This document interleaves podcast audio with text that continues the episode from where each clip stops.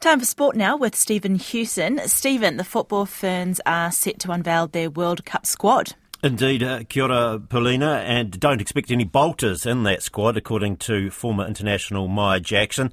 The Football Ferns coach Klimkova will name a 23 squad, uh, strong squad for the tournament, which New Zealand's co-hosting with Australia. Football Ferns will play the tournament opener against Norway at Eden Park on July 20th. Maia Jackman made 50 appearances for New Zealand and she played at the 2007 World Cup.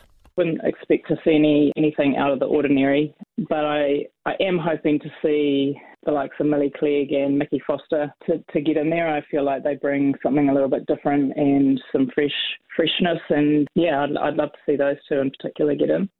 And we'll cross to Barry Guy, who's at that team naming later in the program. Another All Black is off to France with Crusaders midfielder Jack Goodhue announcing his departure. Goodhue signed a two-year deal with Castres Olympique. He played in the Crusaders Super Rugby final win over the Chiefs, but he didn't make the All Black squad for the Rugby Championship, meaning he's unlikely to get to the World Cup. He was, however, named in the All Blacks 15 squad for next month's tour to Japan. The Warriors are chasing a fourth straight win when they play the former table topping South Sydney Rabbitohs in Auckland tonight.